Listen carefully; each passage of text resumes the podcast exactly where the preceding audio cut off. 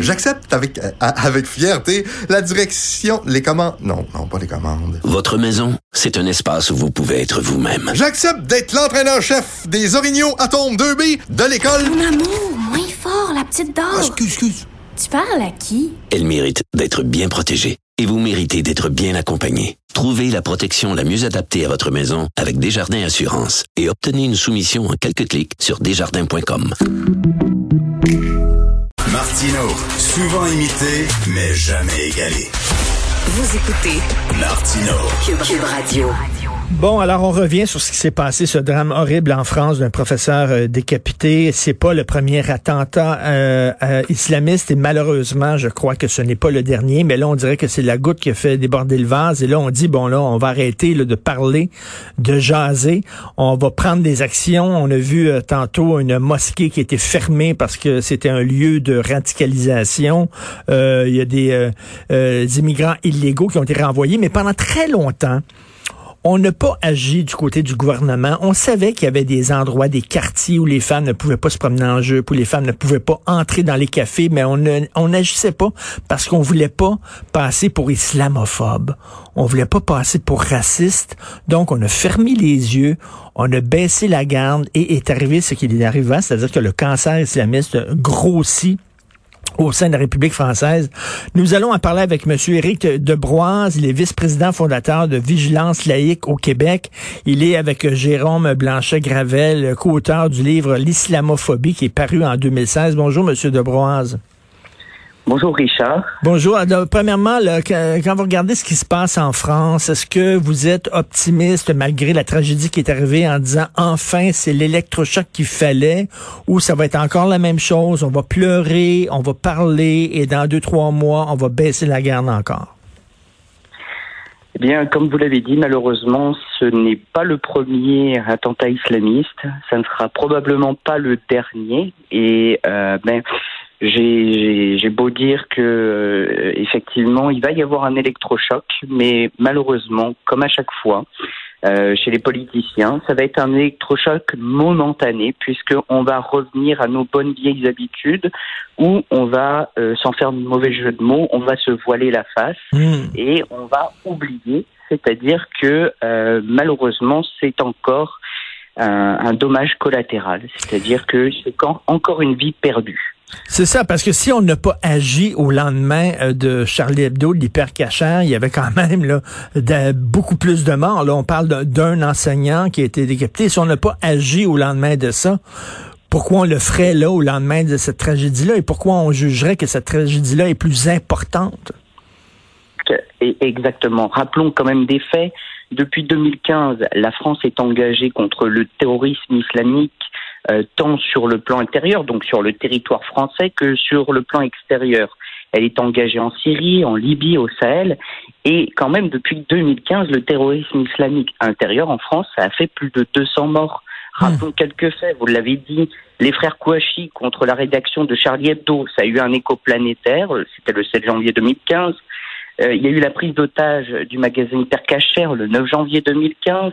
Nous avons les attentats simultanés du 13 novembre 2015, notamment le Bataclan. Et encore l'attentat du 14 juillet 2016 à Nice, qui a fait plus de 86 morts et 458 blessés. Très franchement, de vous à moi, est-ce que la mort de Monsieur Samuel Paty, donc ce professeur d'histoire géo, qui voulait simplement exposer la liberté d'expression à des élèves de 13 ou 14 ans va avoir un réveil dans la classe politique française. D'autant plus que c'est la première fois où on voit que c'est un attentat qui est commandé même, semble-t-il, par des élèves. Vous voyez quand même le niveau de radicalisation. Et on, on- il y a cette histoire de Mila dont on parle peu au Québec, mais en France, c'était une très grosse histoire. D'ailleurs, ça fait la page couverture euh, du Point euh, la semaine dernière. Donc, cette jeune fille qui, a- qui a pourfendu, critiqué dans des termes très vulgaires, il faut le dire, sur YouTube, euh, euh, l'islam, mais quand même qui peut même plus aller à l'école parce que euh, elle, est, sous euh, protection policière presque 24 heures sur 24. là. Exactement, et on en parle peu, mais en fait, euh, ça fait déjà quasiment une trentaine d'années qu'on parle des territoires perdus de la République. Qu'est-ce que c'est ces territoires perdus de la République? Ça équivaudrait au Québec à ce qu'on appellerait des banlieues, c'est-à-dire des lieux où s'accumule pauvreté sociale, déficience euh, économique et aussi euh, une forte présence religieuse où il y a aussi euh, une forte présence criminelle. Et parfois, il y a même une fusion entre le, politique, le religieux et le criminel. Et dans ces zones perdues, enfin ces territoires perdus de la République, eh bien, il y a une, une forte radicalisation de la population qui, bah, on, on ose le dire, qui ne se considère plus vraiment comme français. Euh, et euh, c'est ces gens-là qui font régulièrement pression quand euh, des gens critiquent leur religion, mais pas seulement. Ça peut être aussi leur société ou leur culture. Et, donc. Euh, et il y a une hausse, il faut le dire, hein, M. Debroise, il y a une hausse assez inquiétante euh, d'agressions antisémites. Euh, la communauté juive, moi, je me souviens, j'étais à la marche dans la rue au lendemain de Charlie Hebdo, là, un million de personnes dans le centre-ville de Paris. J'y étais et j'ai parlé à plusieurs personnes d'obédience juive qui, qui songeaient sérieusement à quitter la France. Eh bien, quand j'étais enfant en France, donc euh, c'est-à-dire euh, il y a à peu près une quinzaine d'années, euh, en France, il y avait à peu près 600 000 juifs. Aujourd'hui, on en estime qu'il y en a à peu près 400 000. Donc, vous voyez, il y a une forte érosion de, de, la communauté juive qui est obligée de fuir parce qu'effectivement, l'islamisme le, progresse, mais en même temps, les droits et libertés régressent. Et euh, ce sont aussi bien souvent des minorités qui en font les frais, dont la, la, communauté juive.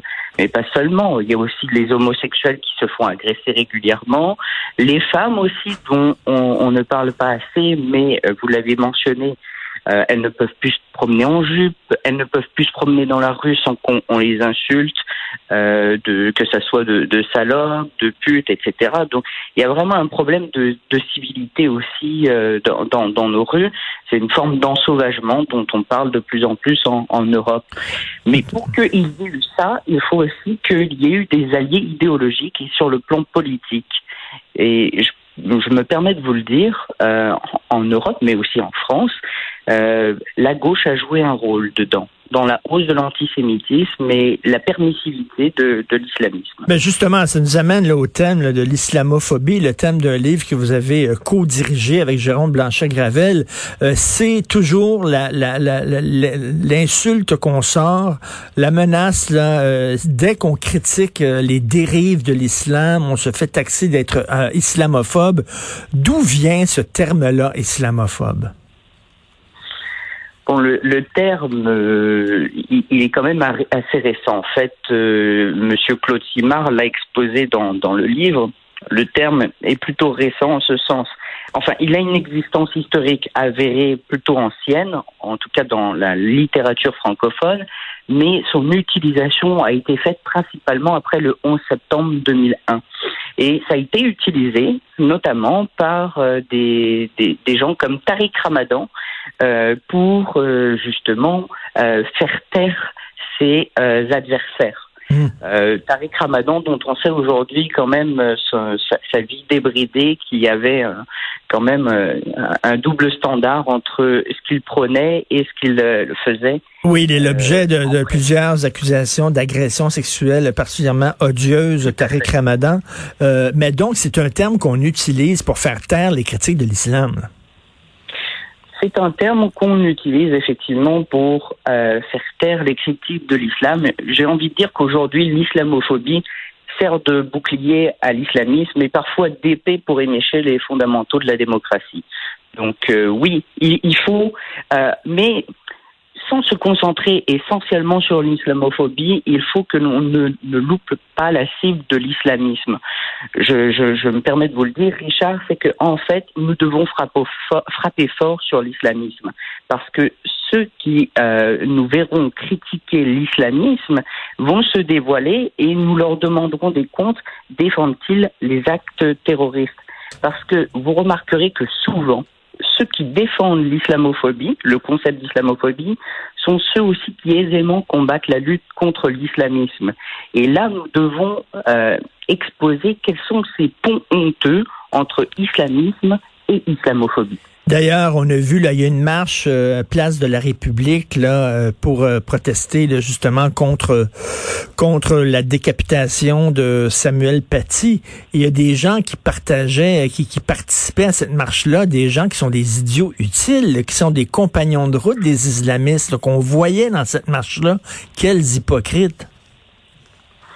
Oui, ben très clairement, parce que de toute façon, ces gens-là sont comme je vous l'ai dit, la, lutte aujourd'hui, elle n'est pas seulement politique, elle est aussi idéologique.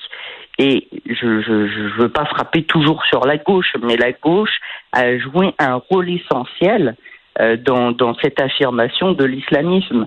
Et, si je peux me permettre de dire comme ça, c'est le, le, cursus de la violence qui était plutôt à droite autrefois s'est déplacé vers la gauche. Mmh. Et la gauche qui défendait la démocratie, les droits et libertés, aujourd'hui, elle se retrouve à défendre les dictatures et la censure.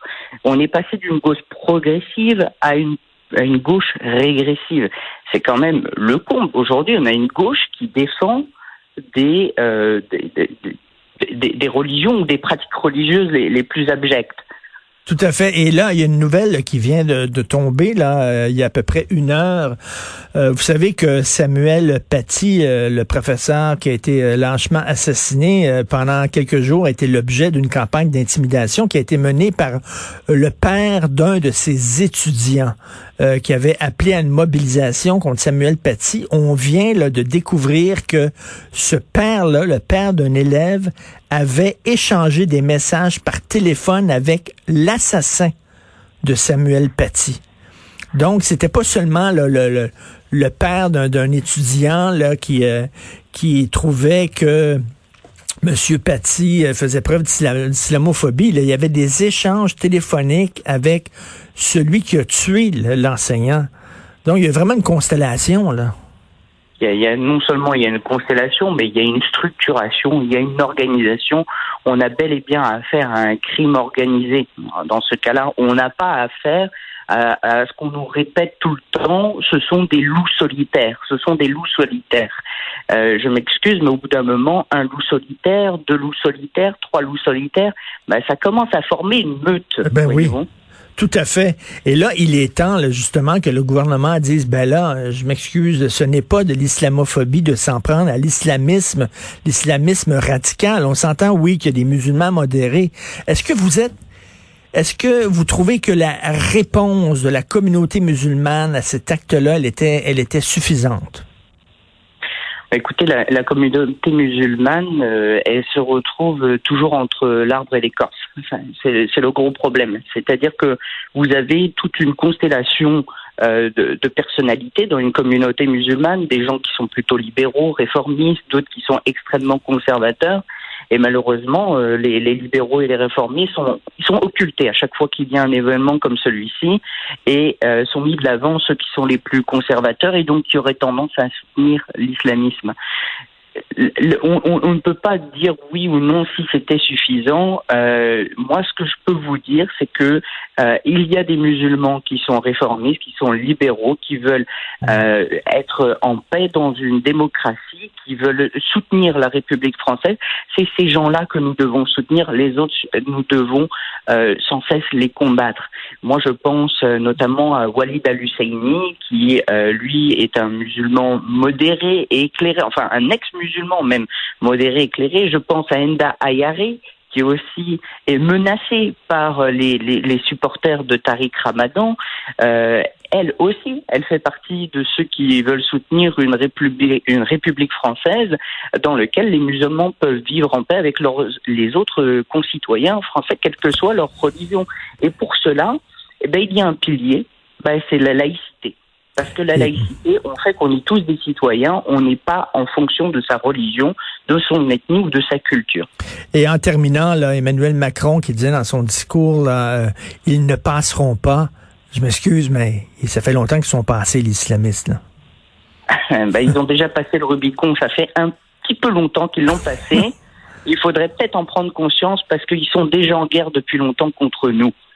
C'est il faut il faut il faut. C'est la guerre, c'est ça. C'est vraiment c'est une déclaration de guerre. Là. Oui, oui, ils l'ont déjà déclaré depuis longtemps. C'est juste que nous, euh, on passe notre temps à dormir au gaz, comme on dirait au Québec. Oui, puis essayer de discuter avec ces gens-là qui ne veulent pas discuter, qui ne veulent rien savoir. Merci beaucoup, Monsieur Éric Debroise, vice-président et fondateur de Vigilance laïque euh, au Québec. Et comme disait Mathieu Bocoté, si l'islamisme déclare la guerre à la France, la France devra déclarer la guerre à l'islamisme, non? Oui, tout à fait. à je, fait. je soutiens pleinement cette euh, déclaration. Merci, Monsieur Debroise. Bonjour. Prenez soin de vous.